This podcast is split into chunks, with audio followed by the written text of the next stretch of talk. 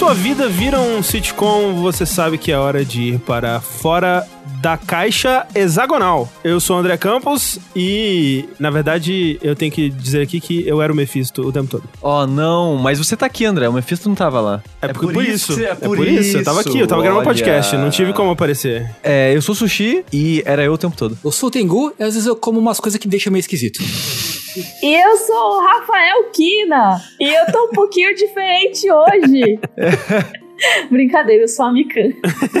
nossa, nossa não, não, eu não tinha não. percebido. Fomos enganados esse tempo Rafa. todo. É, sejam bem-vindos ao Fora da Caixa, esse podcast aqui do Jogabilidade que fala de tudo que não são joguinhos. Nós vamos falar sobre coisas que nós temos assistido e principalmente assistido e lido também. Estamos aqui hoje com a Mikan. Mikan, que é já uma figurinha conhecida aqui dos nossos podcasts, das nossas lives, não é verdade? Exato, eu tô presa no porão de vocês.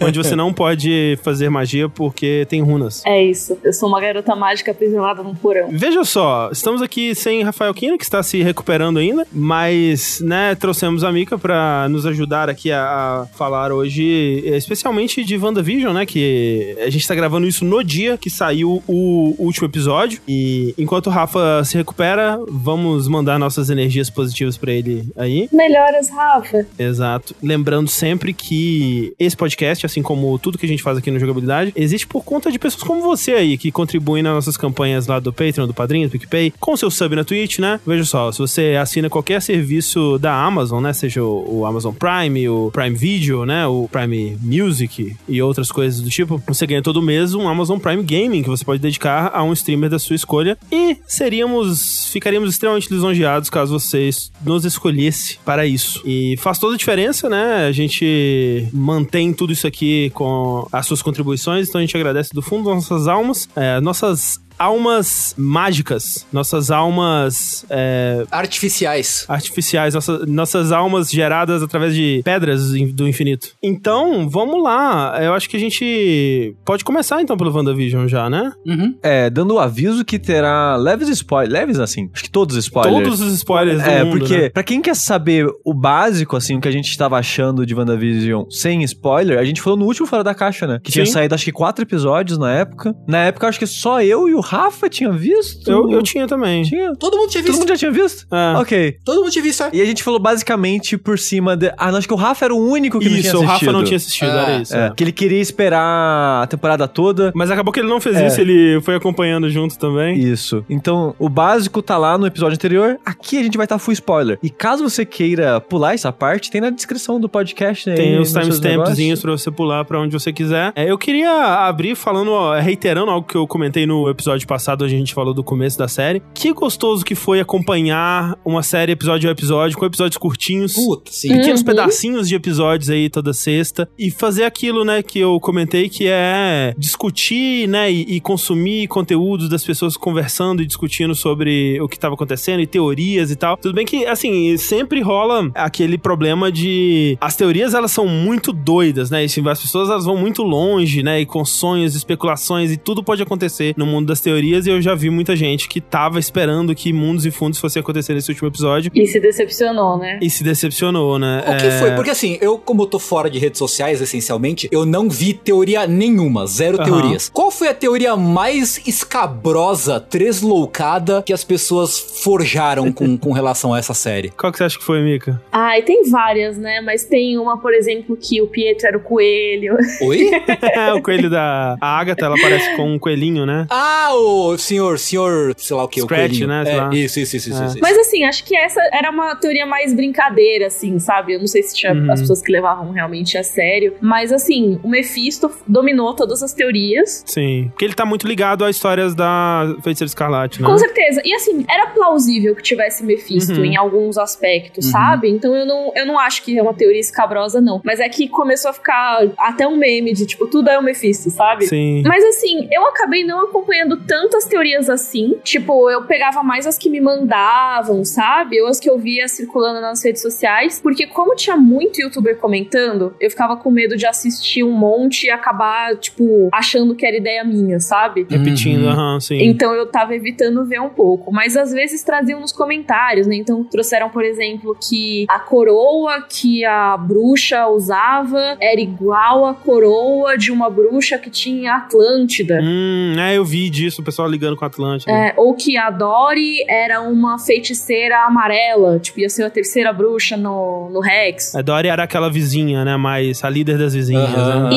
Isso, exato. Que até nesse último episódio aparece, tipo, Sim. e é uma mulher que tá em pânico, coitada. Exato. Eu vi o pessoal falando muito do lance do Pietro, né? Porque assim, essa talvez seja uma que é justificável o pessoal ficar meio irritado de como foi tratado, porque quando ele aparece, né? Aparece sendo o ator que fez ele no- nos filmes do X-Men, né? Uhum. Sim. E o pessoal já tá esperando essa ligação dos dois mundos, né? E como que isso vai se dar, como é que eles vão introduzir mutantes no, no MCU e tal. E do nada aparece o cara assim e você pensa, ok, vai ser isso, né? Então o pessoal ficou esperando em algum momento eles explicarem como vai ser a origem dos mutantes. E ainda tá em aberto e pode ser, né? Pode ser que eles tenham dado alguns passos pra começar a fazer isso, né? Porque quando eles vão falar da origem dos poderes da Wanda, eles meio que fazem um retcon lá e falam que, tipo, ah, os poderes dela não foram totalmente criados por conta da joia do Loki lá, né? Que na verdade ela já tinha esses poderes antes, então ela supostamente já era uma mutante, né? Que nos quadrinhos ela é uma mutante, né? Tipo, eu vi muita gente que tava esperando que terminasse com, sei lá, ela criando os X-Men, assim, sei lá. sabe? Caralho. É tipo, eu me decepcionei um pouco com o final, não porque eu achei ele ruim, o último episódio, mas é porque eu tinha mais esperanças pro Uhum. que a série iria fazer, né? Porque o começo dela é bem enigmático, né? Os episódios são simples, mas com coisas que deixam você tipo, mas espera, e se foi isso, sabe? Tem alguma coisa errada aqui, né? É, e isso meio que instiga você a ficar matutando essas paradas, né? Até eu que não sou muito de teoria e tal, eu ficava, mas espera, o que, que eles querem dizer com isso? Será que isso vai acontecer? Tipo, no começo, nos primeiros episódios, eu tava, tava pensando, será que ela vai virar uma vilã? Uhum, e a uhum. série é meio que um início de um próximo arco, ou algo assim? Inclusive a Mika fez um ótimo vídeo sobre isso, assistam. Ah, obrigada.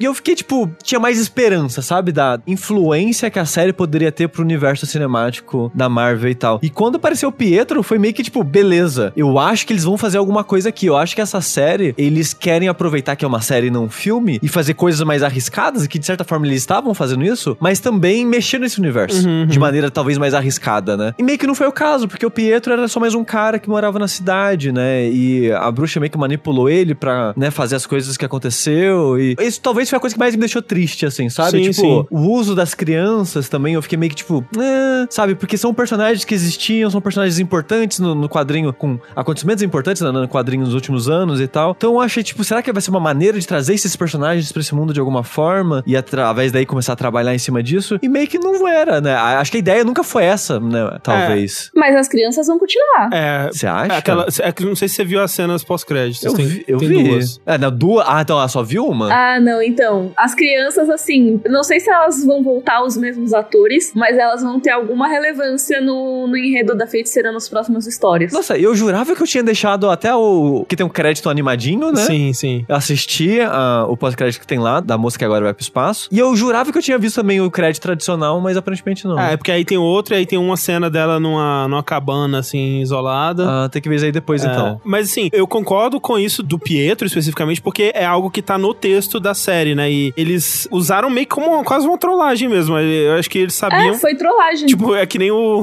o Paul Bettany, né? Que ele falou que no último episódio ele ia contracenar com um grande ator que ele admira. Aí todo mundo, meu Deus, deve ser o cara que faz o Hank Pym, né? E tal, Al Pacino e tal. Nossa. É, eu pensava, nossa, deve ser o Ian McKellen, sabe? Aham. é, exato. E era ele, tipo, porque ele, ele enfrenta ele mesmo. Nossa, né? que ódio. Isso foi o que me deixou tipo, não puta de verdade, mas eu fiquei, nossa, que empáfia. Sim. tipo, que falta de humildade. Então, assim, eu entendo, porque eu, eu vejo muita gente que ficou decepcionada por algo que a série nem tocou, né? E a pessoa foi lá com as expectativas dela e criou. E aí eu acho isso meio, meio paia, né? Tipo, tudo bem que você gostaria que a série fosse sobre outras coisas e tal, mas, né, vamos tentar encarar o que tá ali como o que é, né? A única coisa que eu fiquei triste mesmo foi com isso do Mercúrio mesmo, que parece que foi só, tipo, trosley, É. né? Tanto que quando tava no começo, né? Acho que até no episódio em que aparece o Mercúrio de Costas, né? Eu tava pensando, será que os caras vão de alguma forma ligar a história do WandaVision com a história do House of M, né? Que é uma saga famosa dos quadrinhos, em que a Wanda, basicamente, ela cria uma realidade alternativa em que os mutantes são, tipo, em que a vida é linda, o Magneto é um pai legal, ela tem os filhos dela, que ela criou, e, tipo, ela meio que cria a realidade de novo, né? E que tem até uma cena famosa que ela apaga todos os mutantes e tal. Eu falei, porra, será que eles vão dar um jeito de usar essa série como ponte porque eles querem? Tem o papo de que eles querem eventualmente botar os X-Men, trazer pro universo da Marvel, e aí, porra, seria um jeito maneiro. Aí, caralho, os caras trouxeram o Mercúrio do X-Men, não o Mercúrio que apareceu no Sim, Vingadores. sim, porra, sim. de repente é isso aí. Então, por essa expectativa, não só por isso, mas, tipo, por nem ter dado um gostinho no final. Tipo, ah, o Mercúrio era um cara aqui que tava aqui na, Ah, na, na cidade aqui e tal. Mas de resto eu achei bom o, o final. O que, que você achou, amigo? Eu gostei. Eu acho que sim, a gente cria umas expectativas, né, que são complicadas. Eu, por exemplo, também, a questão do Mercúrio, eu achava que ia desenrolar pra alguma coisa maior. Isso é complicado mesmo. Eu acho que foi uma trollagem. E eu fiquei meio, hum, putz, ok, eu entendo, mas assim, não precisava, sabe? Tipo, Sim. é, foi muito pra trollar os fãs mesmo. Mas tirando isso, eu acho que a série trouxe bastante coisa legal nova pro universo cinematográfico da Marvel. Sim. E eu acho que como série em si, eu gostei demais, assim. Eu gostei muito da maneira que ela lidou com metalinguagem. Eu gosto demais das referências à história da TV, as tropes que tem em televisão. Eu, nossa, eu curti muito, muito, muito. Nossa, que legal, né? Que tipo, é a primeira série de TV deles e eles decidem fazer assim, né? Uhum. Tipo, é muito legal isso, muito legal mesmo. Nossa, sim, e dá pra ver que realmente tem um apreço, assim, sabe? Sim, sim. Não é tipo só, ah, vou jogar umas referências aqui. Tipo, eles realmente pensaram numa estrutura que casou muito com essas homenagens, sabe? Com essa passagem pelas décadas e tudo mais. Eu acho que é uma série que. Ela tem uma coisa que eu tava sentindo um pouco de falta e eu acho que tá rolando nesses últimos tempos, que é se permitir ser uma coisa mais ingênua. E, tipo, não digo de ingênuo de bobinho, mas assim, abraçar a galhofa, abraçar que é uma história de super-herói, sabe? E não ser um negócio que é cínico o tempo todo. Sim. Então, assim, quando vai aparecer a vilã, mano, tem uma musiquinha, Sim. tipo, música tema da vilã, sabe? Que fala direto com o público. Quebra a quarta parede mesmo. E, tipo, só que não quebra a quarta parede de um jeito, tipo, nossa, olha só que ridículo que estamos fazendo. Que é o que aparece em muito história de super-herói, né? Nos últimos anos era muito, tipo, o negócio de, ah, eu vou Uhum. tornar isso menos ridículo, o cara usar a cueca por cima da calça. Eu vou fazer uma piadinha sobre isso. Não, eu acho que é um negócio que, é, tipo, eles abraçam isso mesmo, sabe? Então vai ter a bruxa, ela vai dar a gargalhada de bruxa do mal. Eu acho isso muito da hora. Eu adorei, tipo, achei muito, muito bom a, a série inteira e eu amei mesmo, assim, o final. Principalmente quando você pega como uma coisa, uma série fechada, né? Tipo, quando você pega o que ela significou pra dentro dela mesma, né? Pra história que ela tava contando. Porque eu sinto isso em muitas coisas, na verdade. Tipo, eu, eu sinto isso muito no fandom de One Piece também. Que parece que os caras, se não tá citando os Yonkou, se não tá citando o que que o Shanks tá fazendo, tipo, se não tá citando coisas grandiosas do mundo interconectado, as pessoas não se importam tanto. Uhum. Tipo, não, às vezes eu só quero contar a história sobre esse personagem aqui e um drama pessoal dele. E a pessoa, não, mas tá, e como que isso vai se conectar com o Doutor Estranho, sabe? E se não tem isso, a pessoa ela fica decepcionada. Mas pera, vamos aproveitar isso aqui também e se conectar pra coisa lá na frente. Vai ser legal, né? Mas, pô, isso aqui que eles estão fazendo, pra mim, é o mais legal. E, tipo, eu gostei tanto da Wanda e do Visão, sabe? Tipo, do que eles fizeram com esses personagens, assim. É, a Elizabeth Olsen mandando muito bem, mas, assim, o Paul Bettany, puta que pariu, sabe? Tipo, nesse episódio final também, principalmente, eu acho que tem alguns dos meus momentos favoritos Marvel da vida, assim. Tipo, essa... O embate entre os dois visões ali, né? Uhum. Como eu gostei daquilo, como foi legal. Tipo, me deu uma vibe meio Mass Effect, assim, quando você tem que resolver uma parada na diplomacia com um ser super inteligente, assim, sabe? Tipo, quando você vai encontrar o Legion pela primeira vez, você tem que conversar com ele. E no final, a despedida dos dois, assim, foi tão bonito, foi tão emocionante. Tipo, eu realmente gostei demais, assim, dessa parte isolada, né, de qualquer outra conexão com o universo e tal. É, me surpreendeu muito mesmo. E eu fico pensando que são personagens que, tudo bem, o Visão eu achava ele da hora, interessante, mas a Wanda nos filmes dos Vingadores, né, e até em outros filmes que ela apareceu aí, pra mim era qualquer coisa total. E agora eu sinto que se eu voltar pra esses filmes, eu vou olhar pra ela com muito mais carinho, assim, porque construiu algo algo, né? Construiu algo. Tipo, É. eu me importo muito com esses personagens agora. Eu diria que ela, atualmente, por causa da série, é a personagem com maior desenvolvimento no universo cinematográfico da Marvel. Total. Porque total. os outros personagens até tiveram seu desenvolvimento ao longo dos anos, tipo, os que tiveram filmes por si só, né? Então, sei lá, Capitão América, Homem de Ferro. Eles tiveram seus desenvolvimentos, mas eu acho que a profundidade que eles deram no tratamento da Wanda nessa série, eu acho que foi muito maior ao que rolou até agora. Sim. E assim, o melhor casal, sabe? Tipo, como melhor química, fácil, assim, não tem Pepper Potts, não tem é, MJ, sabe? Do... É, é porque os casais da Marvel antes não eram muito bons também. não, né? até os que são bons não são tão bons assim, tipo, né, o Peter Parker lá com a menina lá. Com a Zendaya. É. Eu gostei muito que eles não tentaram. É... Tem uma, um lance de redenção da Wanda no final, mas que eles não tentaram deixar ela como. Nem deixar ela como boazinha no fim das contas. Tipo, eles entendem que o que ela fez é. De que ela sai um pouco como vilã da história. Mas eu achei estranho, um pouquinho, um pouquinho, assim. Quando a, a Agnes, ela tira meio que a lavagem cerebral das pessoas, e as pessoas, elas ficam preocupadas com a Wanda, sabe? Tipo, em vez de elas ficarem, tipo, bravas e... Você achou que elas ficaram preocupadas? Eu acho que elas estão com medo. Eu tava, Ah. tipo, a gente tava sentindo o seu luto, a gente tava sofrendo o que você está sofrendo. Não, eu, eu acho que eles, que eles falam isso com outro intuito. É tipo, com intuito acusatório, na verdade.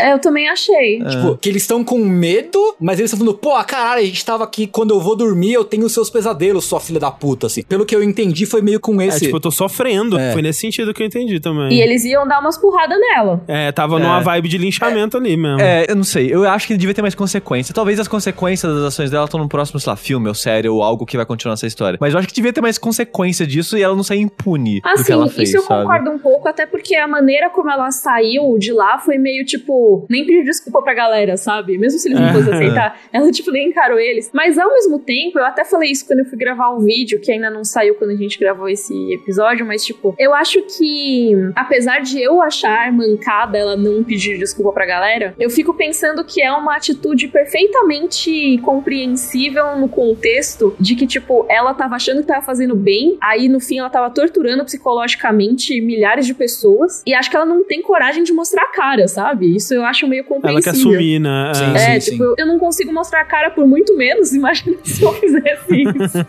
É, tipo, eu, eu espero que ela continue nesse arco de entender e fazer coisas boas com o poder dela, digamos assim. Mas eu, eu- já fico feliz que passaram longe da teoria dela virar vilã mesmo, porque, como a Mika fala no vídeo, tipo, é um trope bem michuruca, né? Já tá meio saco cheio desse tipo de clichê, né? É, eu acho que se, se não fosse uma coisa que é tão feita já, talvez fosse algo interessante, sabe? Mas levando em conta que já é um negócio que é feito à exaustão e que você tem poucas mulheres com destaque no universo cinematográfico da Marvel até agora, eu acho que ia ser mó bad, sabe? Você Uhum, pega uhum. dos Vingadores principais, uma você mata e a outra você transforma em vilã louca. Ia ser meio triste. Sim, sim. né? Ainda que eles estão encaminhando pra moça lá, que eu esqueci o nome, virar heroína, A né? Mônica, sim. Ah, sim, é sim. A Mônica, né? Que ela acaba virando a. Ela, ela fica por um tempo como sendo a Capitã Marvel e depois ela assume outro nome que eu esqueci agora também. É, tem Photon e tem Spectro. Isso, isso. Uma coisa que eu achei estranha no final é que, tipo, ok, ela tem o último confronto dela com a Agatha lá, e que ela vai falar, ah, você vai assumir o papel que você escolheu, e, tipo, volta ela a ser a Agnes, né? Mas aí ela desfaz o, o encantamento e, tipo, o que acontece com ela? É. Pois é, eu fiquei com essa dúvida também. Mas assim, eu acho, pelo que eu conversei com o Michel que grava os vídeos comigo, talvez esse encantamento que ela fez pra transformar a Agatha em Agnes de volta seja uma coisa independente do Rex, sabe? A parte, né? É. É, porque ela meio que desfez um feitiço, mas aquele que ela fez na Agnes é um outro feitiço. Isso, então ele perduraria, né? Então, meio que ele continua funcionando ainda. Sim. Só que aí, tipo, isso gera um monte de perguntas. Tipo, a Agnes vai voltar pra casa que ela tava, porque é a casa do Rolf lá, do Pietro Falso. então ela vai chegar Sim. lá e ele vai. fer- Quem é você, sabe? Então tem várias perguntas que podem surgir a partir disso, mas acho que tudo bem, acho que vai dar certo. Ela é um personagem de sitcom agora no mundo real, né? Como é que vai ser isso? Como é que vai ser a vida É, dela, coitada? Eu até achei que ela fosse aparecer naquela segunda cena pós-crédito, porque a Agatha, ela treina a Feiticeira Escarlate em certo momento nos quadrinhos, né, também. Uhum, uhum. Então eu falei, ah, sei lá, mas, enfim, talvez ainda seja isso que vai acontecer. Eu acho que em filmes futuros talvez ela apareça de novo como uma mentora mais do que como uma rival, assim. Talvez. Sim. É, ficou um pouco meio que subentendido pra mim isso, que tipo, ela fala, ah, e se você precisar de mim? Ah, se eu precisar, eu sei onde você tá. Uhum. Sim. Então, tipo, meio que, olha, se precisar dessa personagem eventualmente, ela tá aqui. Tá guardadinha, né? É. né? Em vez de, tipo, quando ela sugasse o poder da Agatha, a Agatha minguasse e desaparecesse, né? Sim. Pode crer. É, mas é, é. Tipo, a Agatha, eu lembro muita gente se questionando qual que seria o papel dela depois que ela se revelou como bruxa e tal. Até qual que seria o objetivo dela, né? E aí, né, ficou claro que o objetivo dela era ter esse poder pra ela, né? No Uhum. último episódio. Mas o. Eu vi muita gente se questionando se ela viraria uma mentora, né? Por conta desse histórico no- nos quadrinhos. E de, de uma certa forma ela acaba sendo, né? Sem, É. Meio que sem querer no último episódio, porque ela acaba ensinando esse lance das runas, que é o que a Wanda usa pra derrotar ela no final, né? E ela acaba recebendo os poderes todos, né? No fim das contas ali, a, dá a entender que até os poderes que ela roubou, né? Os poderes que ela tinha roubado ao longo dos anos ali, que parece que a, a Wanda absorveu tudo no final. É. E a Wanda também se aceitou como feiticeira, porque ela Sim. no final, cara, quando ela vai embora, ela coloca a fantasia e, e vai embora. E ficou bem da hora, né? Aquela roupa. O que, vocês acharam? Eu gostei, nossa, eu gostei da roupa. Sim, Achei bem estilosa. Achei da hora E também. aí, o- os, as duas cenas pós-créditos, uma é sobre a parte mais espacial, né? E aí ela tá falando, é, tipo, ela aponta pra cima.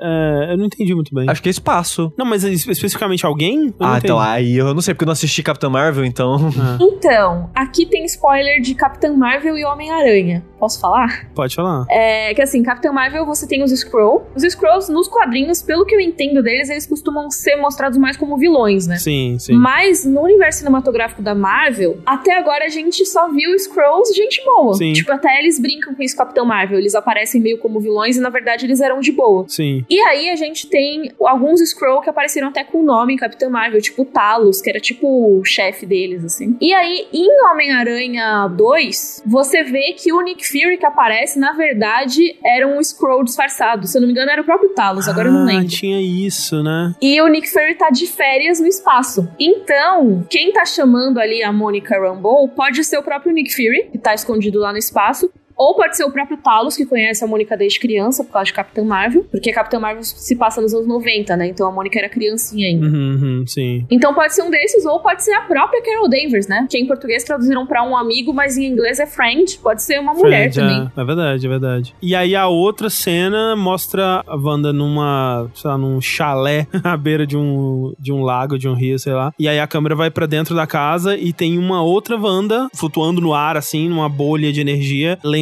aquele livro, né? Que é o Dark. Como é? Darkhold. Darkhold, isso. Que é o livro do, tipo, Necronomicon, né? Do universo Marvel, assim. Sim. Uhum. E aí tem uns sons dos filhos dela, né, e tal. Então parece que isso já liga com a coisa do multiverso que vai ser explorado no filme do Doutor Estranho, que a gente já sabe que a Wanda vai aparecer, né, que a Feiticeira Escarlate vai fazer parte desse filme. Sim. É, e a própria Agatha fala: ah, você é mais forte que o Mago Supremo, né? Que o Mago Supremo. É. Que é o Doutor Estranho nos quadrinhos, né? Nos, nos filmes, eu não lembro exatamente se ele já foi chamado oficialmente de Mago Supremo. Porque a anciã era Maga Suprema, Sim. só que ela morreu, né? Então, talvez ele seja. Se ele não foi chamado oficialmente, ele meio que é o sucessor da anciã de qualquer forma. Então, ele deve ser o Mago Supremo agora. É, talvez falem sobre isso no, no filme, né? Uhum. É. Porque o arco dele foi basicamente aquele filme e depois os já os Vingadores. É, foi no e foi meio que Vingadores, muito né? rápido, né? Não teve muito foco nele nesse É. período, assim, do personagem, a evolução do personagem e tal. É É, a verdade. gente não viu muito o que aconteceu depois. né? Ele chegou pra dizer, ó, tem uma chance de tudo dar certo. Isso. Aí no próximo filme já começa com a- o carinha alívio cômico falando: Ah, tipo, você tem que fazer isso. Ele, ah, droga, agora eu sou o Mago Supremo, tem que fazer tal coisa. Isso, né? É isso. Tipo, contextualiza assim Olá, com o Mago jogo- jogo- Supremo. Não, tipo, vai a câmera assim e a, a sala dele com a plaquinha na porta. Imagina se o multiverso da loucura, na verdade, seja um apelido que eles deram pra administração da contabilidade do templo. É isso. tipo, ele tem que declarar o imposto de renda, assim, Isso. sabe, do templo. É isso, é o multiverso da loucura. Vai ser isso. É mais uma trollagem na Marvel. A próxima coisa que sai da Marvel é a série do Loki? É do Falcão, né? É o Falcão e o Soldado Invernal. Falcão. Sai daqui a duas semanas, na real, é bem próximo. Nossa, esse eu tô com um pouco de preguiça, confesso, viu? É, eu também com um pouquinho, assim, mas eu vou assistir. Eu acho que é é mais cara da Marvel em geral, né? É. É. Mas, ao mesmo tempo, assim, se for vibes do filme do Soldado Invernal, eu vou achar legal. Porque eu Exato. gosto bastante desse filme. Tipo, uma coisa mais espionagem e tal. Missão Impossível, assim, né? É, mas aí também eu tô de coração aberto, mas também não tô, tipo, tão empolgada quanto pro Loki, por exemplo. Porque os filmes da Marvel, pra mim, é aquele filme descartável, sabe? Que eu assisto, eu me divirto e eu apago da minha mente cinco segundos depois, porque eu sinto que não tirei muito dele no sentido de de. É tão formulaico todos os filmes que eu meio que eu. É uma experiência que eu acho meio que desinteressante no geral, apesar de que eu me divirto com ela. E uma das coisas que eu fiquei feliz com a série da feiticeira é que ela tava tentando fazer algo diferente no geral. No final, o último episódio é total filme da Marvel. Sim. Ele é bem um- uma conclusão padrão Marvel do que tava acontecendo, com resoluções Putz, e eu não acontecimentos acho padrões. isso. Ah. É, eu, eu achei que bem, tipo, nossa, agora realmente é um filme da Marvel, sabe? Aham. Pra mim, perdeu aquela. o tom diferente que a série tinha até então. Eu Aham. entendo isso, porque ainda é uma parada criada por um comitê gigantesco que tem um plano muito específico em mente e tem que terminar da maneira que estão planejando pra começar a próxima coisa, né? Então, meio que é assim que eu vejo, pelo menos, isso. Hum. E a série do Loki, por exemplo, eu consigo ver que ela é mais diferentona também. Tipo, que eles podem brincar premissa, mais. né? É, eles podem Sim. brincar mais, por exemplo. Que seja brincar durante e a conclusão seja algo mais previsível dentro dos padrões Marvel e tal. Já a série do Falcão, eu já fico. Vai ser filme da Marvel do começo ao fim. aí eu já fico meio. Ah, é legal, mas será que eu vou querer ver? Se for 20 minutos igual a da É, então, WandaVision, pois é. aí eu assisto. Quer dizer, os últimos episódios não tem mais 20 minutos, mas os primeiros tinham, né? Sim, sim. É que assim, tipo, eu, eu- sobre o final do, do WandaVision, né? Eu achei tão legal que, tipo, é é uma cena até bem, assim, dark, né? Meio macabra, ela indo pra casa pra meio que matar os filhos dela, Nossa, né? sim. Assim, meio que colocando eles na cama, sabendo que vai meio que apagar eles da existência. E, tipo, esse final, assim, não me parece algo dos filmes da Marvel, sabe? Tipo, me parece algo, personagem meio que perdendo no final, meio que tendo que aceitar as perdas, sabe? E aceitar, tipo, a- o luto, né? E, tipo, passando pelos estágios do luto, assim, digamos. Tipo, me pareceu bem diferente. Assim, tem batalha, né, com a pessoa voando e atirando raiozinho, mas no geral me pareceu bem diferente. É, assim. mas agora que você falou isso, eu lembrei de uma coisa, que eu fiquei tipo, por que que aconteceu isso? Não entendi. O quê? Ela despedir dos O filhos? Visão Branco, Ah. depois que ele recupera a memória de tudo, aparentemente, né? Porque deu flash de. Ele vai embora, em vez dele, ah, não, vou lá ajudar a Wanda. Porra, a gente é mó brother. não, ele vai embora. Ó, mas, mas talvez com o conhecimento supremo ele saiba que tem algo mais importante ainda que ele precisa saber. O que quê? realmente. Não sei, ficou deixado em aberto, realmente. Porque ele realmente nem aparece mais, né? É, então, eu fiquei muito tipo, ué, a gente sabe meio que as memórias dele, né? Porque ele morreu no filme e a gente meio que sabe os últimos. Mas a gente não tem a inteligência dele. Tipo, isso com certeza foi proposital, assim. É, eu achei que ficou estranho. Aham. Eu só acho que ficou meio estranho, assim. Ele simplesmente, valeu, falou, uhul! Ele fala, sou o Visão, tchau! Mas, ó, sobre o final ser Marvel Fórmula ou não, eu meio que concordo com vocês dois. Tipo, eu acho que a série foi extremamente diferente do que a gente costuma ver na Marvel no seu final, nessa questão do desenvolvimento da Wanda mesmo. É um negócio que, nossa, tipo, eu não lembro de ter acontecido tanto em nenhum filme da Marvel. Talvez até, tipo, com o Thanos, se você exagerar um pouco de, tipo, algum desenvolvimento, alguma decisão que abala algo da sua vida dessa forma, sabe? É, tipo, no Guardiões da Galáxia 2 tem umas coisas meio tristes também no final, né? É isso. Mas assim, não é nesse nível, eu acho, sabe? Eu acho que a série ela teve uma, uma abordagem bem profunda de luto, muito mais do que eu esperava dela até. Sim. Mas ao mesmo tempo, eu, eu concordo com o Sushi dessa questão de, tipo, as lutinhas no final e as soluções me pareceram até um pouco práticas demais às vezes, sabe? Pareceu mesmo uma conclusão meio corrida do filme da Marvel, sabe? Hum. Não que isso seja, ah, um baita demérito nem nada, mas é tipo, ah, ok, é um negócio aí, sabe? Sim. Não é, tipo, excepcional que nem eu achei a parte do desenvolvimento mesmo, sabe? A parte mais coração da Sim, série. total, é, total. Sobre o Visão Branco foi bizarro mesmo. E, inclusive, eu acho que isso é uma das coisas que eles deixaram de ponta solta pra resolver depois. E eu não gosto tanto assim disso. Eu entendo que é do universo cinematográfico. Mas eu queria, tipo, um pouquinho mais de resolução nessa parte, sabe? Porque ficou meio nada a ver eles só voando sozinho. Pelo menos dá a entender o que que ele foi fazer, né? Sei lá. É só, só uma coisinha assim, né? Porque ele realmente ele fala, eu sou o Visão. E ele sai voando e some e não aparece mais. É, tipo, se ele falasse, tenho que procurar minhas origens. Até porque, assim, eu acho que esse negócio do eu sou o Visão não quer dizer que ele vá agir como o Visão era antes. Porque se for pegar, por exemplo, o Visão Branco dos quadrinhos, ele é um cara sem sentimentos. Pera, tem isso nos quadrinhos do Visão tem. Branco? Tem. Ah, meu Deus. Tem. E aí, tipo, esse Visão, ele é um Visão que tá programado pra destruir o Visão. E aí ele entende que ele é o Visão. Então eu fiquei pensando, cara, se é com- era todo um debate sobre quem é o Visão, o que é o Visão, e ele fala, eu sou o Visão, existe uma chance de que ele tava indo ver como é que ele fazia pra se autodestruir. Tipo, é, é, dá a entender um pouco isso. Ele foi voar pro sol, né? Direto.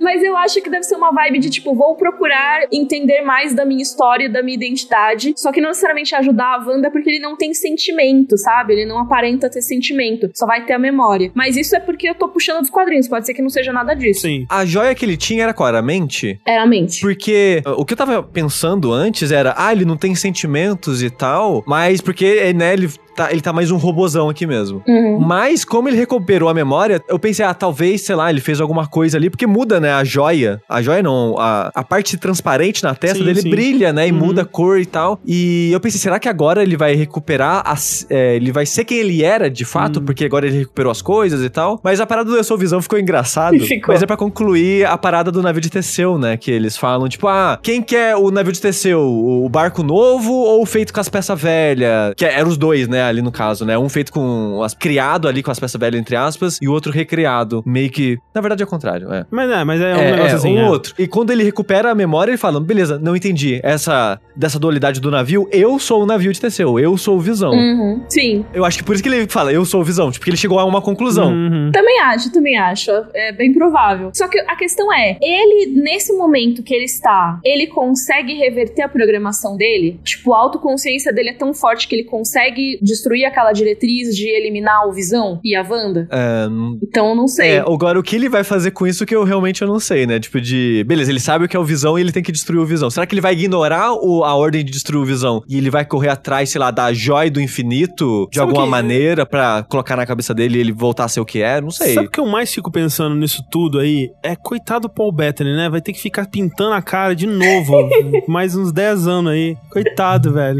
É o que ele ganha por fazer a piada com um ator famoso. Exato. Eu fico, cara, o cara, nossa, deve ser um inferno, né? E, tipo, parabéns, né? Conseguir fazer uma cena dramática com a cara pintada de vermelho, Nossa. assim. Um pimentão humano. Eu nunca conseguiria ser atriz nesses filmes porque eu ia rir tanto. Exato. É um cara pintado de vermelho aqui, cara. Por exemplo, tem a coisa de Game of Thrones, a Daenerys fazendo carinho no dragão, ela fazendo carinho numa uma vareta com uma cabeça verde espetada. Eu ia olhar e ia tipo. Ou tipo, eu ia beijar o amor da minha vida e é tipo o Paul Bettany com a cara toda vermelha, e um batom. Exato. Tipo, sei lá, eu não ia conseguir.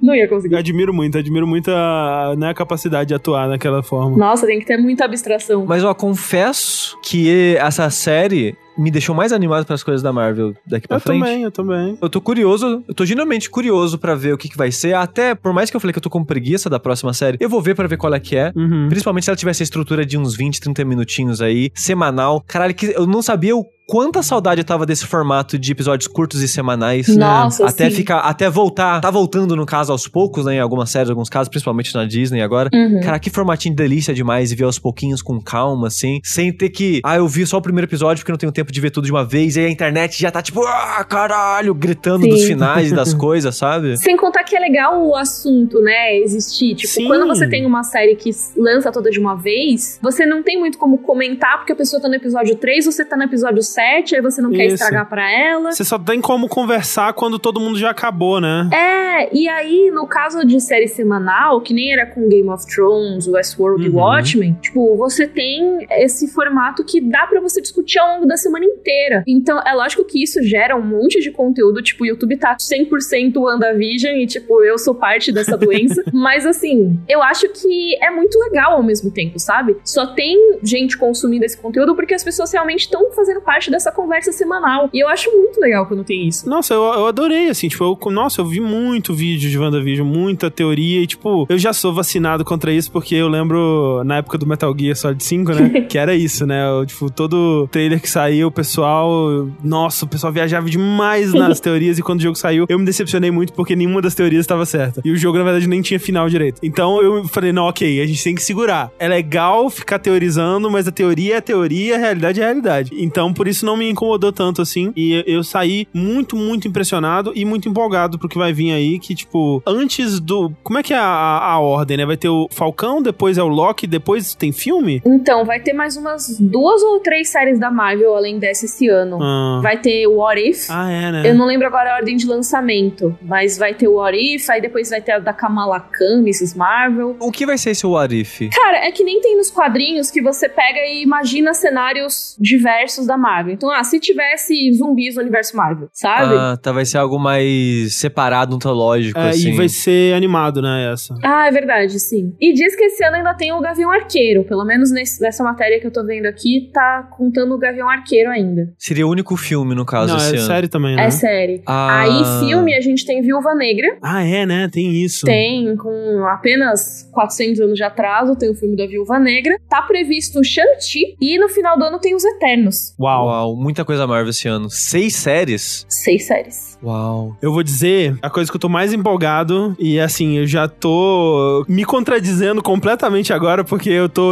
100% embarcado nas teorias da internet no próximo filme do Homem-Aranha, porque tem que ter Andrew Garfield e Tobey Maguire. É, nossa, eu nem tô contando o Homem-Aranha, que eu acho que sai esse ano também, não sai? Não, não é esse ano não. Eu acho que é 2022. Acho que é começo de 2022. Ele tava previsto pra esse ano, eu acho. É? Só que talvez tenha sido adiado. Deixa eu ver. Gente, a Marvel, ela não quer que você pare de ver as coisas dela. Não, é. Ela vai emendar uma série na outra até dar um ano inteiro. É isso aí. Ó, tá previsto pra 17 de dezembro. Dezembro, uau. Ai, Uhum. porra, seria... Então vai ter os Eternos e Homem-Aranha meio ao mesmo tempo. Que doideira. Muitos filmes, muitas séries. Tomara, gente. Olha que... le- Imagina que legal que ia ser. Que legal que ia ser. Não, Ia ser ia, muito ia legal. ser legal, mas acho que não vai ser. É bom demais ser verdade, né? Vai ser sim, Sushi! Vai ser, Sushi, tem que acreditar, Sushi! Já brincaram com o meu coração antes, Tengu, com o Pietro. Acredita na teoria. É porque faz muito sentido, né? Tipo, o Aranha Verso fez tão de sucesso, né? E tal. Sim, sim. Faria muito sentido. Ah, eu, eu ia gostar. E assim, nossa, tipo, eu gostei tanto de Aranha Verso. Então eu acho que eu gostaria de ver um Aranha Verso live action, né, também. Mas é isso. É, esse foi o nosso papo sobre WandaVision. Quando esse podcast estiver lançado, já vamos ter ali o- os dois vídeos finais, né? De WandaVision no canal da Mika e do Michel, né? Sim. Então, vão lá assistir, que são sempre muito bons. E ficamos aí no aguardo pra Falcão, né? Daquele jeito. Nível de empolgação de 0 a 10, Mika. Acho que sete. Bom, tá bom. Tipo, bom, mas vamos ver.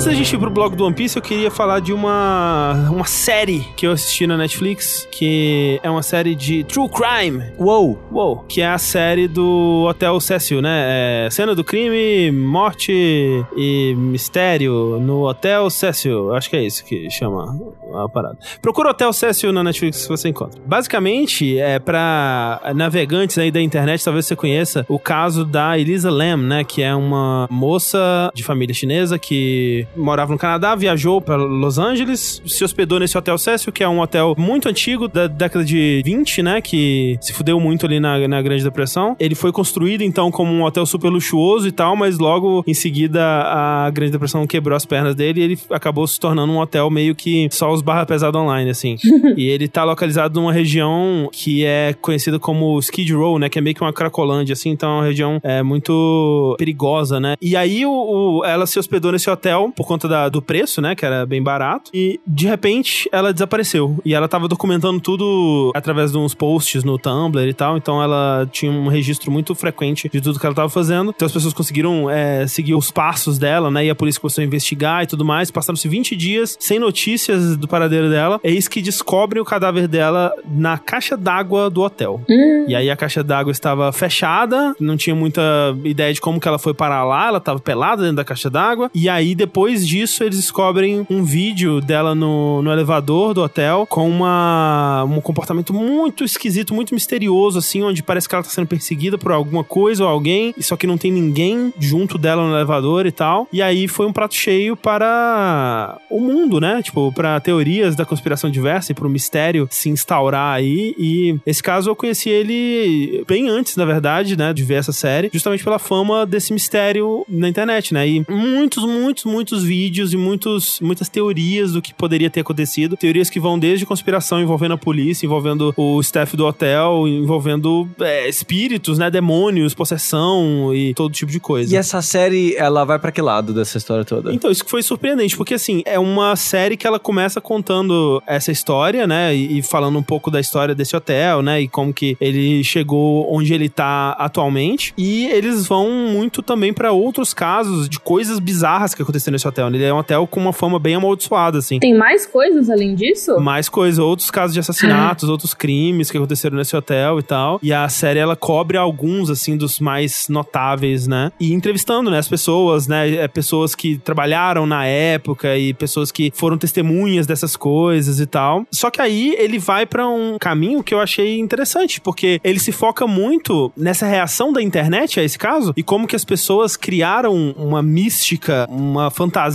né, em cima desse mistério e investigadores, né, autoproclamados aí da internet que tentaram desvendar o caso aí ao longo dos anos e causaram muito mais mal do que bem, né? Então eles vão é, acompanhando alguns desses casos e algumas das pessoas envolvidas nessas investigações e algumas das pessoas que foram colocadas como bode expiatório ao longo desses anos. E tem, por exemplo, um dos casos que eles contam é de um cara de uma banda de death metal, sei lá, e ele cantava sobre, né, é, morte, assassinato e tal, aquela coisa bem desse estilo de música, assim. E os caras, de alguma forma, ligaram ele com o caso, porque ele Gente! tinha postado um vídeo Nossa. hospedado no hotel e quiseram imputar o crime no cara e ligar ele com a morte e traçar paralelos, assim. E o cara se fudeu muito, assim, muito mesmo. Ele não chegou a ser processado é, legalmente por isso, né? Mas é, a reputação dele foi pro caralho, assim. O cara tentou suicídio e tudo, assim. Então eles contam muito das histórias que a fama desse caso trouxe. E o que é muito interessante, ele não embarca em nenhuma dessas teorias da conspiração. E, na verdade, ele toma um lado muito cético e ele tenta desmistificar todas essas teorias mirabolantes e fantasiosas sobre o que aconteceu. E muitas das coisas que o pessoal fala assim, não, mas por que que ela estava pelada? Como que ela entrou na caixa d'água? E tipo, não, foi assim que ela pode ter entrado lá e tal, tipo. E assim, realmente não tem como dizer com 100% de certeza o que aconteceu, porque não tem evidência o suficiente, mas ele consegue criar uma série de eventos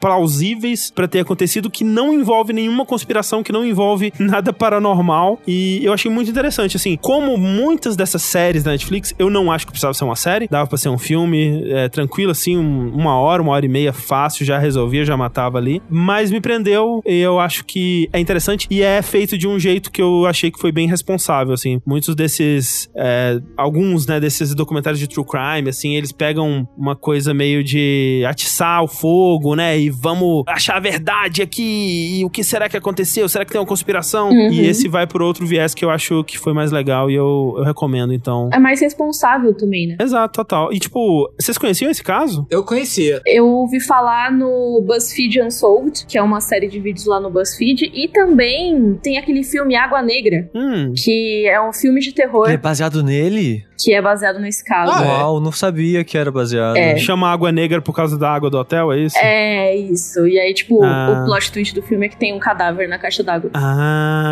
Pelo que eu lembro, faz muitos anos. Eles falam disso no documentário, inclusive. Que a água tinha ficado Que escura. é que, tipo, ficou 20 dias com o cadáver lá. Então, eles conversam com pessoas que se hospedaram lá e que depois descobriram que a água que eles estavam bebendo era Suquinho de cadáver. Suquinho de Ah, cadáver. que gostoso. Que gostoso, né? Queria falar aqui rapidamente de um negócio que eu não estou nem lendo, nem ouvindo, nem assistindo, nem nada do gênero, porém estou jogando. Porém, não é videogame. Ih, olha lá. Ó, ih, rapaz. Encontrou o furo ali, ó.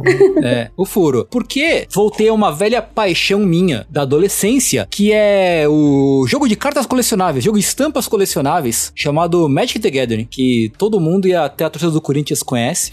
Eu comecei a jogar Magic quando ele chegou no Brasil, em 95, eu acho, e aí eu joguei loucamente até 98, por aí. Naquela época eu tinha, sei lá, 12 pra 14 anos, então Uhum. era o tipo de moleque que gastava dinheiro em pacotinho, e aí vinha os meninos mais velhos e roubavam minhas cartas sem eu perceber, assim, Oh, não! E, e fazia altas negociações desvantajosas, assim, tá ligado? Tengu, eu comecei a jogar Magic com 11, 12 anos. eu Então. sei muito bem o que você tá falando. O Sushi entende a minha dor, né? E aí, por conta de um, da influência de um amigo, eu voltei a jogar em 2019, no fim de 2019. É, e tenho jogado, eu joguei, né? Fui jogando aqui e ali, não com tanto afinco, mas agora eu sinto que desde o do, no passado eu voltei assim full power pro Magic. E eu tenho jogado bastante, especificamente um modo que eles chamam de Commander, que é um modo que não é competitivo, porque o Magic tem um problema. Primeiro, o que é o Magic? Magic é um jogo de cartas, que existe já faz 30 anos quase já, e é um jogo desses vários de cartas. Você tem os seus terrenos que te dão energia, com os terrenos você é, invoca criaturas e faz feitiços e tudo mais pra você vencer o outro, a pessoa que tá do outro lado da mesa, né? E assim, são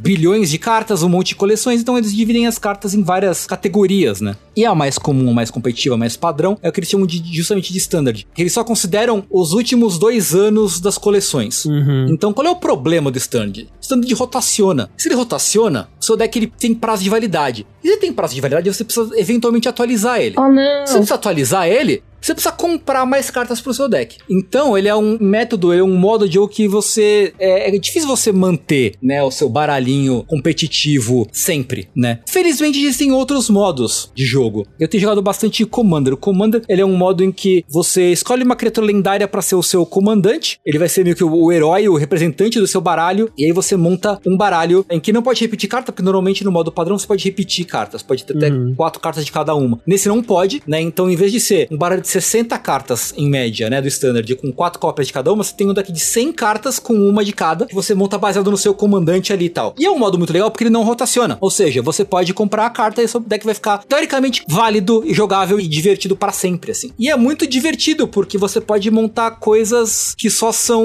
meio toscas, tipo, uma estratégia tosca, mas que funciona. Então, sei lá, eu tenho um deck que é deck de pirata. Então, ele é um deck baseado em eu ter piratas que causam dano no meu adversário. Quando eu causo dano no adversário com um pirata, eu gero tesouro, que vai me dar recurso, e eu roubo as cartas dos inimigos pra eu poder usar. Hum. E é um deck que, tipo, que custou, sei lá, 30 reais, cheio de carta meio comum que todo mundo ignora, mas que funciona pra caralho, assim, sabe? Interessante. Então é um método de jogar que, tipo, ele recompensa muito a criatividade, assim. E como é um modo feito de multiplayer, né? Pra você jogar em quatro pessoas, até três ou quatro pessoas, sempre gera uma dinâmica engraçada de política, até tipo, ah, ah, não, não, não me ataca, ataca o outro, porque aí eu te defendo no turno, eu não, eu te- não te, não te prejudico de certa forma. Então tem sido muito legal. E eu tenho, fora de controle, montado vários decks de Commander, tipo, eu sei lá, pego alguma lista na internet, eu monto assim, aí eu compro as cartas, né? Porque, assim, a dica é, nunca compre pacotinho. Nunca. Sério? Nunca. Entendi. Compre as cartas que você quer. Só. Mas e a alegria de abrir um pacotinho? Entendeu? E a tristeza de abrir o pacotinho? É gacha da vida real. É. É, assim, eu vou falar que assim, o, o prazer de abrir um pacotinho é inigualável. O cheirinho da carta fresca. né, você sentir o plástico rasgando assim, Aham. você lentamente vendo assim, ah, porque né, todo pacote tem assim, tem as comuns, as incomuns e as raras ou míticas, né? Você ah, vai passando as comuns, ah, essa aqui, pô, chegou nas incomuns, hum, e agora, pff, ah, e agora a próxima é rara, e será? Será que vai vir foil? Vai vir brilhante, né? E tem todo o tesão de você abrir um pacotinho e, e ver assim, realmente. O problema é pagar os mil reais no pacotinho, né? Quanto que custa um pacotinho hoje em dia? Depende do set, né? Vai custar em torno de 20 reais o pacote. É, rapaz. Teve aqueles que a gente ganhou de presente, André, não sei se você lembra, que aham. enviaram acho que uns oito pacotes de presente pra gente pro jogabilidade, porque eu, o Rafa, o Tengu joga, e eu acho que a pessoa achou que o Corra jogava também, uma parada assim. E deu dois pacotes pra cada, assim. Cada pacote daquele era 100 reais. Uau. Sim, existe hoje em dia, existem pacotes premium, né? Pacote de colecionador que é tipo 100 mango cada e tal. Entendi. Meu Deus. Tem gosto de perguntar. Você eh, talvez sabe responder essa dúvida que eu sempre tive. Uhum. Nunca foi solucionado. Não existe pirataria no Magic, não? Tipo, Existe. a pessoa, ela talvez imprime um xerox da carta e é isso aí? Pois sim. Em Yu-Gi-Oh! tinha muito, né? Tem, tem. O pessoal chama carinhosamente de proxy. Proxy? Entendi. É, inclusive tem um comandante que, aliás, olha, contar uma história. Magic tem uma coleção de Rumas dos Três Reinos. Olha aí. Chama Portal Three Kingdoms, que é uma coleção que eles fizeram, toda a temática de Três Reinos, toda inteirinha, feita pra atrair pessoas novas. Então são cartas mais simples, com texto maior e tal. E tem o, o Tsao Tsao, que é um dos caras, do- dos personagens importantes do Rumas dos Três Reinos. Falei, porra, tá aí. Vou montar um comandante com o Tsao Tsao. Aí, pá, fazer um meu. Que eu queria fazer um deck monopreto, que eu não, tenho, não tinha nenhum monopreto, né? Que Magic tem cinco cores: é, branco, preto, vermelho, azul e, ver- e verde. Então, tem o deck que é, tá, verde, vermelho, um que é vermelho e azul, um que é as cinco cores. Mas eu não tinha um. Preto era a cor que eu menos usava nos meus decks. Falou, quero montar um monopreto. Porra, monopreto, tema de descarte, então eu ganho de você te dando dano por descartar carta e por você ter pouca carta na mão. Então é um deck bem filho da puta, assim. Bem, é, parece bem, bem é desagradável. bem E desgraçado. no Magic, se seu deck zerar e você precisar comprar uma carta, você morre. Também, também tem isso. Tem deck de. que o pessoal chama de deck de mil, ou de triturar. E aí, porra, caralho, montei um decklist, porra, da hora demais, ficou louco. Aí eu vou ver. Quanto tá o Tsao Tsao? 80 conto. Uau. A carta. Uau. Mas não- o problema não é esse. O problema não é esse. Esse é um problema, não é o problema. O problema é que, sim, tem um site que chama Liga Magic, que é um site que ele reúne várias lojas, né? É um site que tem, acho que é o maior marketplace que tem de Magic. E ele tem o quê? Gráfico de evolução de preço. Porque, assim, especulação financeira é uma coisa que existe muito em Magic, mas, mas é muito.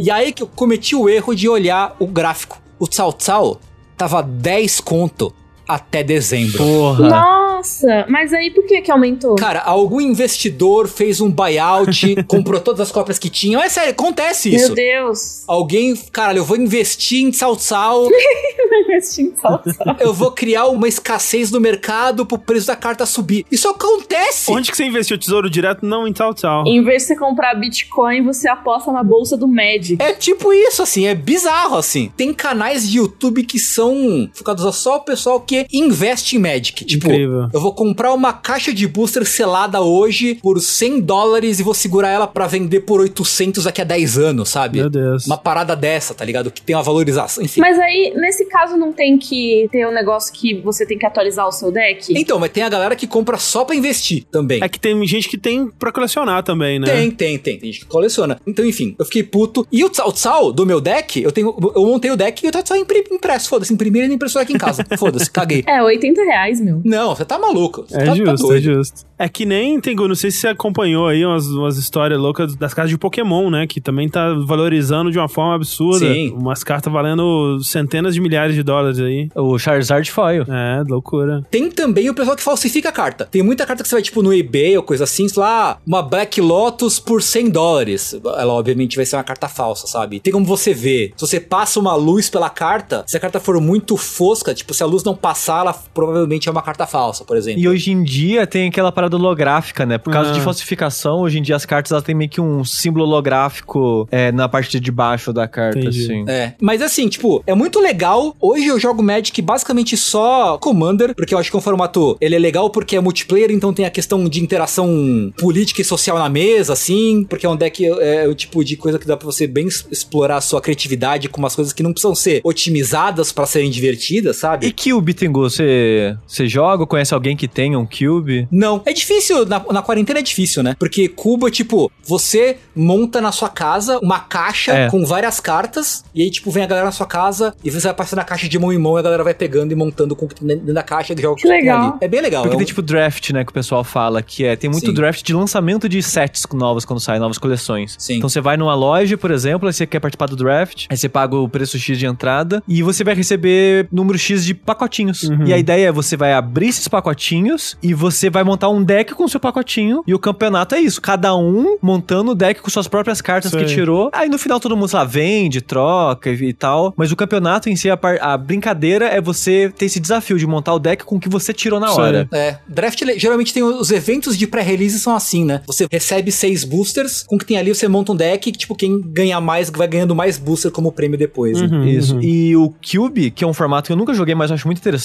que é, tem pessoas que fazem, tipo, específico, tipo, ah, vou pegar essas X cartas aqui, colocar elas aqui no cubo, e você e as pessoas que vão jogar fazem o draft com essas cartas selecionadas da sua caixa. Então é tipo, é meio que uma brincadeira meio que eterna que você tem ali, que é uma, uma caixa de draft que você pode jogar com seus amigos. E é um formato que me parece muito legal, porque assim como o Tengu tava falando do Commander, que ele gosta porque é um pouco mais barato, é mais divertido, é menos sério e tal. Tipo, eu gosto muito do sistema do Magic, como o Magic funciona, a lógica das cartas, tipo, adoro, aprecio demais. Mas é tão caro e é tanto tempo que você tem que investir, seja procurando as cartas e montando os decks, e é tão sério, e as pessoas que jogam levam tão a sério, sabe? Seja a parte do dinheiro, seja a parte da partida em si. Então, tipo, o Cube ou o Commander, ou até mesmo eventos de, de pré-release de draft, são coisas mais leves, assim, que eu sinto que o Magic fica mais divertido pra mim, no geral. Sim, pra mim também. Tipo, Standard é legal até o certo ponto, assim. Eu joguei Standard por, sei lá, seis meses. Aí, tipo, ficou meio chato, eu descobri Commander e, porra, Commander é legal, hein? Dá pra fazer uma brincadeirinha, tipo, é o bagulho, a gente senta na mesa, quatro pessoas, e vai meio que, tipo, conversando, comendo, ouvindo música. Tipo, a gente tá agora, né, com o pessoal lá da guilda do Final Fantasy, a gente tem o carteado do domingo. Então, todo domingo a gente vai, senta lá no, no Spell Table, que é uma plataforma online pra jogar Magic. Pô, joga uma, duas partidas, conversando, jogando ali, fazendo as merda e tal. É muito gostoso, cara. É muito gostoso mesmo, assim. O Commanderzinho cristãozaço, assim, muito bom.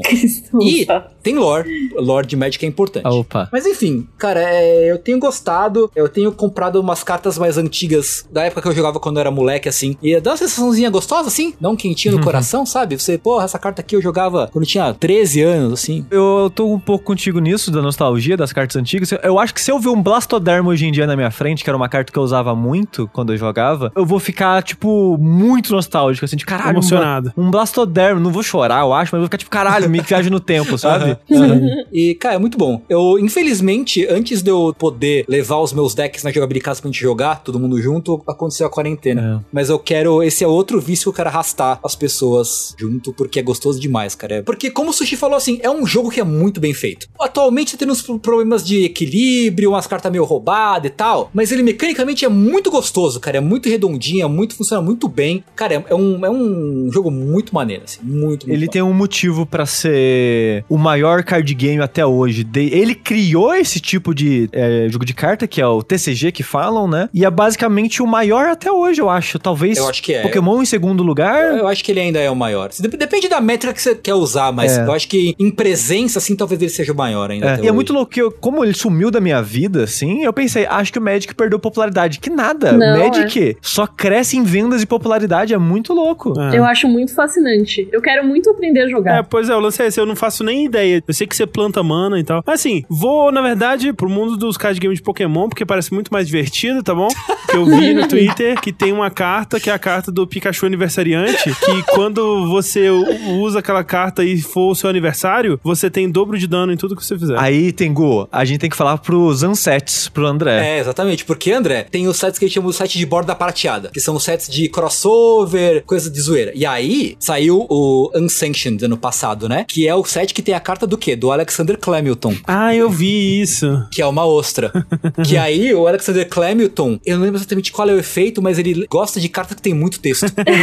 Se a carta tiver, tipo, quatro linhas de texto ou mais, ele faz um bagulho, assim, sabe? Gente, que perfeito! Hora. Então, tipo, tem esses sets que eles não são usados em campeonato, eles são só mais pra ser engraçados e você jogar brincando com seus amigos, que é só carta meio que de piada. Uhum. E às vezes a piada não é só, tipo, a carta, é as regras Gente, das cartas são quero. piadas, sabe? Sei. Tem. Eu, eu acho que é de Unset, né? A, a carta de você joga ela pra cima onde ela cai e ela destrói. Sim. Aí um cara, ele picotou a carta em vários pedacinhos, joga igual purpurina assim na mesa, destrói tudo. Isso era uma carta de standard, isso aconteceu num... Ah, Era de standard isso? Era de standard, era é a Chaos Orb. Isso aconteceu de verdade. O cara é um gênio. Mas tem tipo, sei lá, tem uma criatura que é proteção contra a boca aberta. e aí, se no desenho da criatura o boneco tiver de boca aberta, não causa dano, porque tem proteção contra a boca aberta, sabe? Esse é o Magic que eu quero jogar. Eu quero ser game designer de card game. eu quero inventar todos. Olha só, então agora a gente vai pro nosso bloco de One Piece, mas antes disso, como teremos spoilers, infelizmente nos despediremos aqui do Sushi Isso é verdade. e da Mika também, que apenas começou essa jornada pro One Piece. Pois então eh, não vamos spoilá-la com as coisas de Dressrosa, né, Tengu? Pois é, pois é. Tá longe ainda. A gente tá aqui Tô no volume longe, tô 70 e tralalá. Nossa, o o Tengu tá longe já, rapaz. Não, então, muito obrigada. Gostei de participar.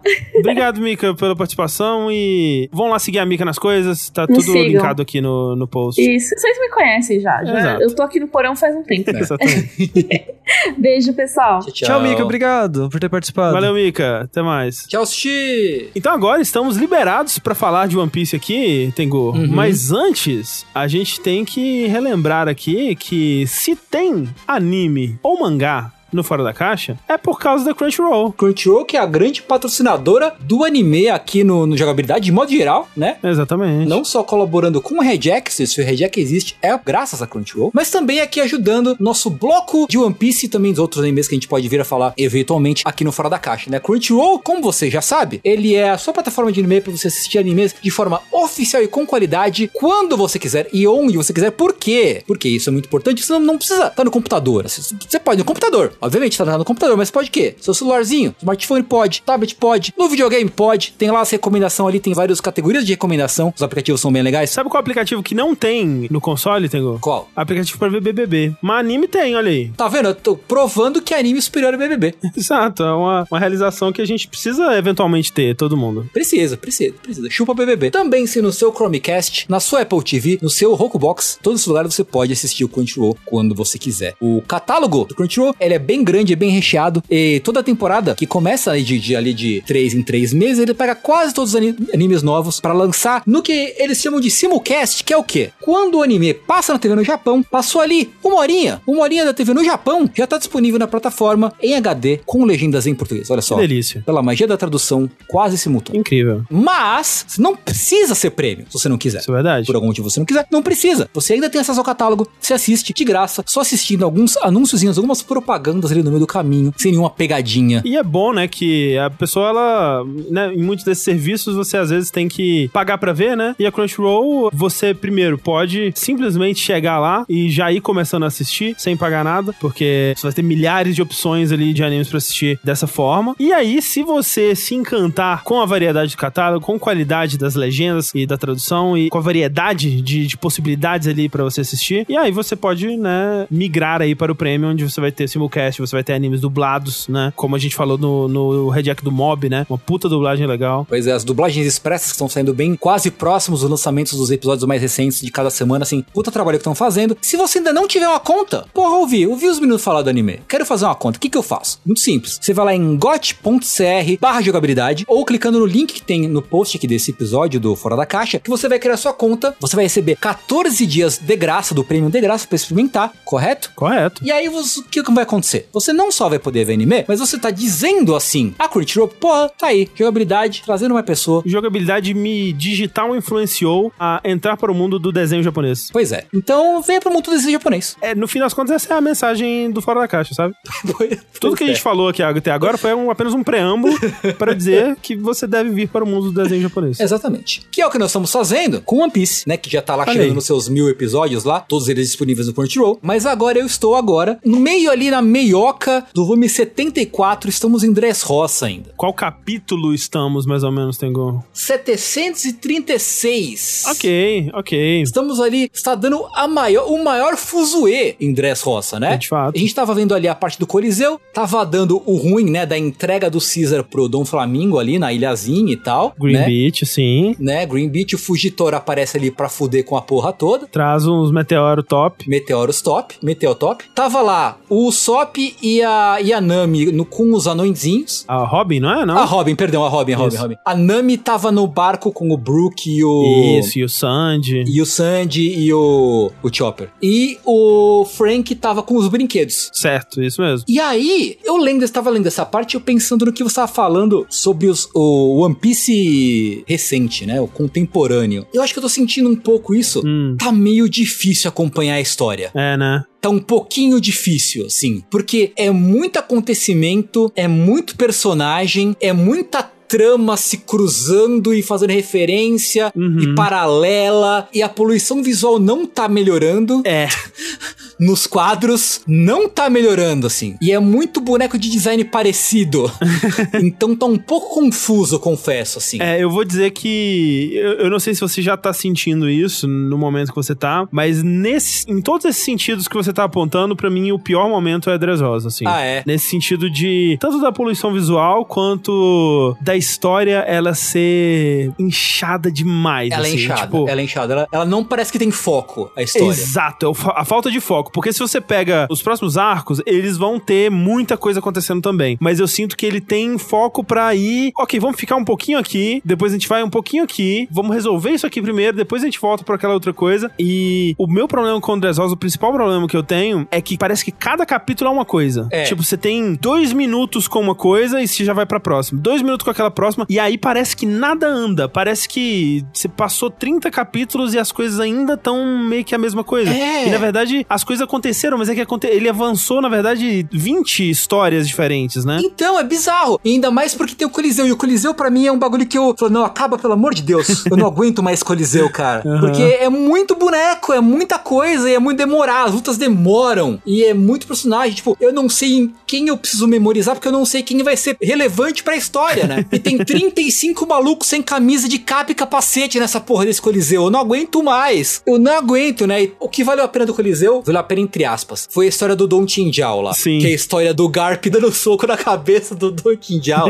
e amassando o, o cone na cabeça dele. Sim. E era o, o, o cone, a, a testa dele era a chave pro tesouro, né? Que tava Tesouro, enterrado no gelo, sei lá. É, foi legal, tipo, foi, foi, pelo menos foi tipo uma coisa divertida no meio de uma maçaroca de eventos que eu não tava entendendo o que tava acontecendo ali. Tipo, né? já acabou a parte do Coliseu? É, o Luffy escapou do Coliseu, já. Tá, então ele já encontrou um certo personagem ali. Eu sei quem é, mas não mostrou a cara dele, né? Ok, ok. Esse boneco aparece, o Luffy fala com alguém por um Dendemushi lá e tal, ele fica todo choroso. Ah, Sim. achei que você tinha morrido, não sei o quê. Mostra, né, o banquinho dos copinhos de saque. Aham, aham. E essa pessoa, agora ele é o Luffy. Sim, agora sim. é ele que foi assumir o papel do Luffy no Coliseu. E o Luffy tá fugindo junto com o Zoro e o, e o Samurai lá. Eu gosto de algumas coisas do Coliseu. Tipo, eu, eu gosto do Bartolomeu. Eu acho ele um bom personagem, um bom boneco. E tenho também o coisa. A, não sei se já teve, na verdade, mas as coisas com o Bellamy. Já teve com o Bellamy já. Eu achei legal, achei legal É, também. o que aconteceu com o Bellamy até agora é que aparece um cara do bando do Dom Flamengo pra matar ele. Isso. E o Bartolomeu vai lá e protege o Bellamy. Isso, exatamente, é. Mas é meio bagunçado, assim. E acho que os principais crimes desse arco, pra mim, são esse, assim, de não ter foco. Falta de foco, como você disse, é, é o principal, assim. É. Dá uma sensação de que o Oda não sabia muito bem o que, que ele queria fazer com as coisas, sabe? Porque é difícil dizer como que é o processo criativo, assim, né? De uma parada que é semana a semana, assim, o quanto tempo que ele tem pra se planejar de fato, pra criar um- uma história, pra saber exatamente pra quais rumos ela vai, versus simplesmente ir fazendo e ver onde que vai chegar, porque você tem que, tipo, acabei o capítulo essa semana, eu já tenho que começar o próximo imediatamente, porque, porra, é uma semana, né? Ou menos, na verdade, né? Pra entregar. Então, é difícil saber, e, e até é impressionante, na verdade, o quão bem ele fez antes, né? No passado. É, é, é, pois é. Eu acho que, tipo, é até impress- louvável, impressionante o quanto, sei lá, isso aí é volume 70, e eu tô no 74 agora, né? E é incrível como demorou pra acontecer. Demorou bastante, né? Demorou bastante, né? É. Então eu, eu sinto que ele tem esse problema de dele não saber exatamente. Então ele parece que tá levando as coisas pra um caminho, depois ele volta atrás. Tipo, isso mesmo do Luffy, né? E ele ser substituído pelo Sabo, parece uma coisa que ele mudou de ideia, sabe? Tipo, o Luffy tá participando de aqui. Ah, não, peraí, a gente precisa do Luffy em outro lugar. Vamos dar um jeito de tirar o Luffy daqui. É. Põe esse personagem aqui. Agora a gente encontrou uma solução na história que até É. faz sentido. E é bizarro porque tem coisas que acontecem parece do nada. Tipo, É. ah, o Luffy tá lá conversando. No outro quadro, tá o Luffy, os caras com umas roupas de bicho. Falando, ah, ainda bem que você conjurou essas roupas de animal. Tipo,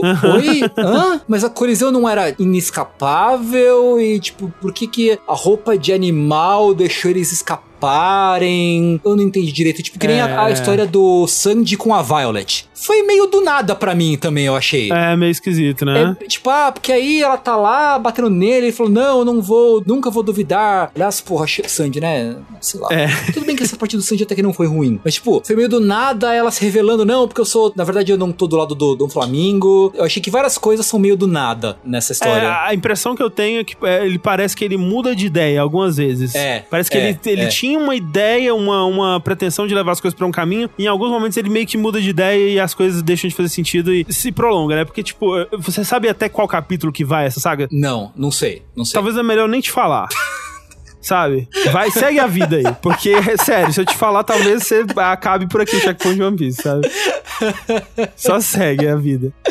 Ah, que triste. Mas assim, eu não acho que Três Rosas é um, um arco tão ruim quanto a Ilha dos Tritões, porque eu. É, não tô achando também. É, no geral eu gosto mais dos personagens, eu gosto mais do vilão, eu gosto mais das situações que eles criam. Por exemplo, um momento que eu acho foda foi quando o do Flamengo chega em Green Beach, na ponte ali, que ele Sim. luta contra o, o LOL, né? O LOL, aham. E aí tem todo aquele lance com o, o navio dos- do Chapéu de Palha e chega a Big Mom, né? O navio da Big Mom ali. E aquilo ali é bem assim, meu Deus, o que tá acontecendo? Sim, sim, é bem da É hora. um mesmo. momento muito legal, mas tem esses problemas. Por isso que quando eu olho é, esse arco num macro, assim, né, como um todo, tendo já terminado ele, eu acho legal. Eu, tipo, eu acho a história da. Tipo, eu acho a ilha legal, eu acho as coisas que acontecem legais e tal, mas é muito inchado. É muito É. inchado e sem foco. É, porque, tipo, tem o plot do Caesar, aí tem o plot dos brinquedos, aí tem o plot dos anões, que se Isso. interliga com o plot da família real, com o plot da Big Mom. Com o, o pessoal do Coliseu, que tem as histórias próprias lá, né? É, do Cavendish, do Bartolomeu, aí tem agora o pessoal do navio foi pra Zou já, né? Eles já se separaram. Isso. Então, tipo, ah, é, é muita coisa pra acompanhar, cara. É, Talvez, tipo, exista um tempo ótimo entre capítulos, né? Porque se você tenta ler tudo muito perto é ruim, porque muita informação confunde. Se você demora muito é ruim porque você esquece. Uhum. Então deve ter, tipo, um dia, um número X de dias ideais pra você ler, pra poder digerir e processar a informação até ela É. fazer sentido antes de você esquecer, sabe? A impressão que eu tive é que quem tava acompanhando semana a semana devia ser de arrancar o cabelo, assim. Especialmente mais pra frente, quando tiver entrando nas partes de luta mesmo e tal, assim. Parece de ser de arrancar o cabelo. Pela falta de foco, pela falta de sensação de que as coisas estão acontecendo, sabe? Parece que eu tô há 30 capítulos e nada aconteceu, sabe? Tipo, é, é muito bizarro isso. Mas é, e assim, não. Ele não terminou de introduzir tudo ainda, sabe? Então, tipo, o quanto que ele já mostrou do pessoal do Do Flamingo, né? A galera que fica com o Do Flamingo. Pouco. Pouco. Ele mostrou a, a mulher da arte, Sei, bizarra. que ataca o, o Going Mary. Sim. E agora eles estão falando: ah, tem essa menina que transforma os caras em brinquedo. E tem um outro cara que tá lá junto com ela que ninguém sabe muito bem o que faz. Que é um cara meio melecoso, assim, né? Isso, que tem que ficar soltando o ranho do nariz, parece, né? Isso, isso. É, tem aquela Baby Five, tem o cara do dentão lá, do helicóptero, né? É, tem um cara que se veste de bebê também. Mas é assim, tipo, não é que eu tô achando ruim o que tá acontecendo. É que é, é tipo, é muito, é demais. É, é. demais. É isso, essa é a sensação. Até no desenho, eu acho, né? Que a gente falou da poluição visual. Na cena em que o Zoro tem uma mini briga com o Fujitora. Hum. É muito rápido. Sim. E tem uma hora que o Fujitora bate no Zoro, ele sai voando. E logo em seguida, parece que o Zoro contra-ataca, porque o Fujitora fala, ah, você me deu um corte aéreo. Mas no desenho, eu não, Não tem. não entendi. Tipo, aparece o Fujitora e um efeito especial. Não fica claro se foi o Fujitora que atacou de novo ou se o Zoro que atacou ele. Pra mim, perdeu muito da, da direção, da fotografia de combate, assim. Até no Coliseu, né, que é muita coisa acontecendo ao mesmo tempo, é muito esquisito. Eu achei que ficou os combates nessa parte. É, tipo, eu sinto que a partir dessa, desse arco, o Oda ele faz uma coisa com as lutas que, no geral, eu gosto do que ele faz, Uhum. mas eu acho que eu- é melhor a gente falar sobre isso quando você tiver chegado nas lutas mesmo, assim. Que é algo Justo, que justo, eu justo. sinto que se mantém até hoje, que muita gente critica. E assim, talvez leve isso um pouco longe demais, mas assim, vamos ver o que você acha. Talvez você nem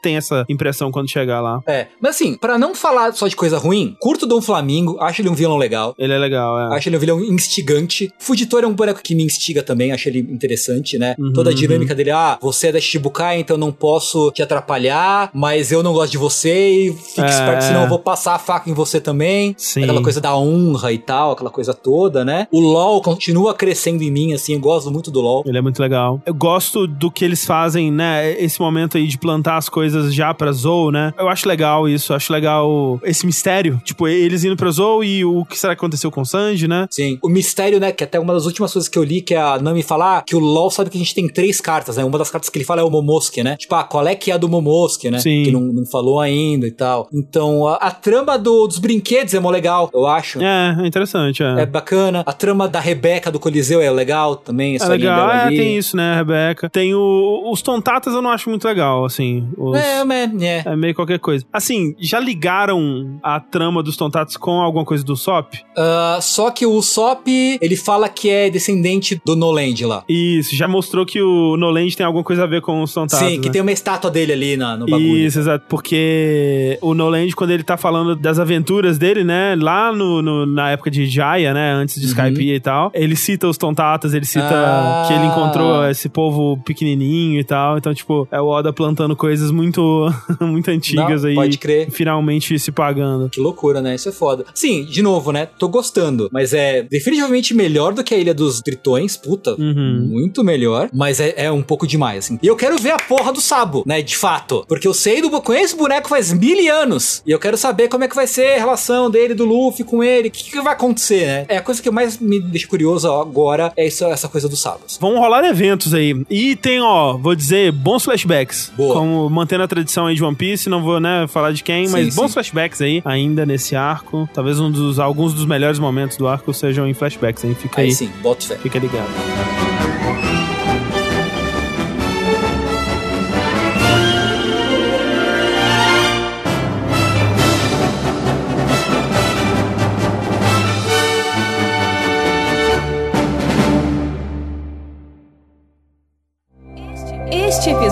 Foi editado por Sintonia Criativa.